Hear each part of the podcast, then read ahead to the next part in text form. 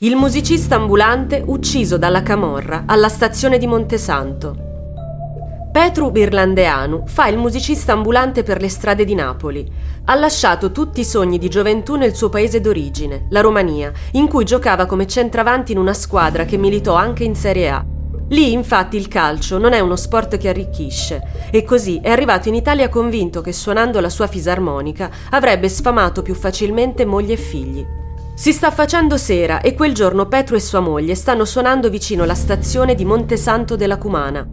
Non sanno che proprio lì a fianco abita un membro di un clan camorristico, colpevole di aver sottratto a un'altra famiglia alcune piazze per lo spaccio di droga. Proprio quell'abitazione quella sera è stata scelta come oggetto di un'azione dimostrativa da parte di alcuni criminali, che in sella due scooter cominciano a fare fuoco sulla porta del palazzo. Poco importa se a quell'ora la strada è gremita di gente.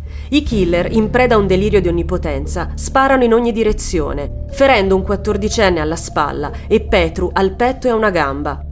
Il musicista agonizzante trova riparo all'interno della stazione, ma morirà prima dell'arrivo dei soccorsi. Un video pubblicato qualche tempo dopo dai quotidiani permette alle indagini di trovare i colpevoli del delitto, mandando alla sbarra tre degli uomini che quella sera parteciparono all'agguato. Lo stesso video testimonia però la tragica indifferenza dei passanti, che anche di fronte a quell'uomo agonizzante parlano al telefono o obliterano i biglietti con una freddezza agghiacciante.